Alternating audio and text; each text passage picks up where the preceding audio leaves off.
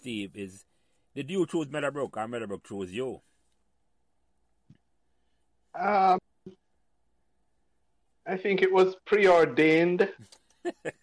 we, we we lived in 1968 to 69. We lived on Meadowland Close, Meadowland Drive, Yeah. Meadowland Drive, which was up the road from the Peterkins, Mm. and it's a stone's throw from Meadowbrook. hmm and Garth started going to Meadowbrook.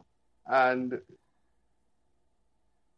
all our lives, um, up until we were So remember to like, share, and subscribe these Meadowbrook Memories podcasts so neither you nor your friends will miss another Meadowbrook conversation. Thanks.